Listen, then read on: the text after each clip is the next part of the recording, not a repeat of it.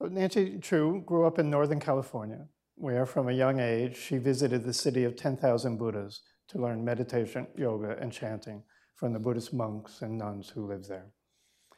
Nancy Chu completed her MDiv at HDS in 2015, followed by a master's degree in social anthropology from the University of Cambridge. And she is currently a PhD candidate in religious studies at Stanford University, which is also part of the whole network of universities. And at Stanford, she's focusing on Buddhism. She's also a gifted uh, writer of fiction. She has worked as an associate editor at Lion's Roar magazine and trained as a hospital chaplain. And currently, she is conducting dissertation fieldwork on Buddhist nuns in Taiwan. She studies how Buddhist monastics help hospital patients dealing with acute and chronic pain. So please, Nancy.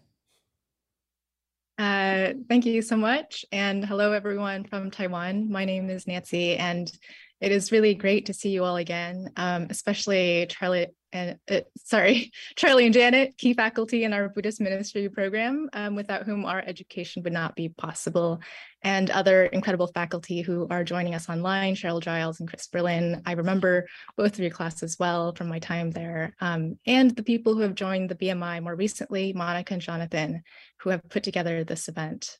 Um, I also learned a lot from my fellow students, what Harrison talked about today, the living text for each other, um, that really resonated with me. Um, thank you so much, Charlie, for the introduction. Um, I did grow up in a Buddhist community in California called the City of 10,000 Buddhas. Um, it is a Chan monastic community and one of the largest such monasteries in the Western Hemisphere. Um, I graduated from HDS with an MDiv in 2015 and am currently studying religion at Stanford, where my focus is on how Buddhist nuns face pain with greater resilience through monastic practices of overcoming attachment to the body. Um, I came to HDS in 2011, shortly after college, just around the time the Buddhist Ministry Initiative started. And seeing the fellow graduates who've come before me and after me, it is incredible to see how far the initiative has taken us. Um, when I began at HDS, the BMI was just beginning. So I remember a sense of newness and of possibility at that time, I think the Buddhist ministry program was the newest one. And I remember thinking, what is a Buddhist minister exactly? We didn't know. The program seemed to ask us, what are you going to do with this blank slate that we're giving you? What forms will your Buddhist ministry take? You decide, you determine what it is. And I have, I think many of us have. My form seems to be a combination of Buddhist scholarship or attempts at Buddhist scholarship and uh, more traditional forms like chaplaincy. Um, as Charlie said, I recently worked as an associate editor at Lion's Roar highlighting the voices of Buddhists of color, particularly Asian Americans. And currently, I'm in Taiwan doing uh, dissertation fieldwork. In Taiwan, I'm staying at a Buddhist organization outside the city of Jiayi called Xiangguang Temple, it is home to the Luminary Order of Buddhist nuns. The temple is surrounded by mountains. It sits at the foot of Taiwan's largest mountain range. In the summer, it rains most days. Mornings in the kitchen are busy. Novice nuns in blue aprons wash and chop vegetables in preparation for the midday meal. At the back of the compound is an old temple with a statue of Guanyin, the Bodhisattva of compassion. As I write in a forthcoming piece for the Harvard Divinity Bulletin, Living on the mountain with the nuns in Taiwan, the rigors of monastic life teach me to be humble. The days are quiet here. Cicadas buzz from the trees, and visitors flow in and out to worship at the old temple. The nearest town is a 10 minute drive away. Time seems to blend and deepen, and I am content.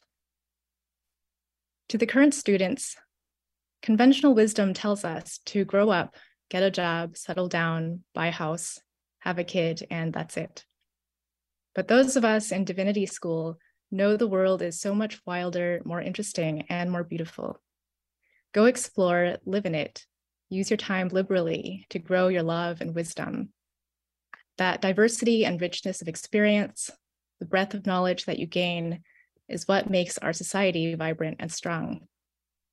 By questioning our assumptions and beliefs, by listening to all sides, by knowing others and judging for ourselves, we engage in the messy process of opening ourselves up to other ways of thinking, living, and being.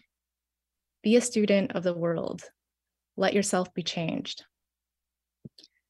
One of the experiences I had as an MDiv student was taking a semester off to go to India. I remember hesitating right before I made the decision, and uh, Dudley Rose saw me pacing in the hallway looking uncertain. He asked me what I was thinking about, and I told him. I said, but it'll hold me up academically. I've never been to in India. It will interrupt my program. I'm kind of scared to take the plunge.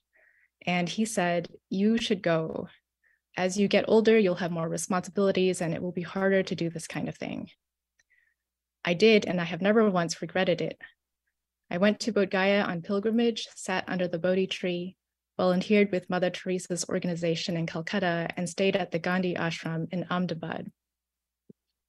So, to the Buddhist ministry students now, as you are determining your next steps, I encourage you all to take that road, to follow your heart, to be true to your deeper values, to not limit yourself out of fear. We will all benefit, and Buddhist ministry, this growing and beautiful field, will benefit from seeing you live out who you truly are. I cannot wait to see what you will do.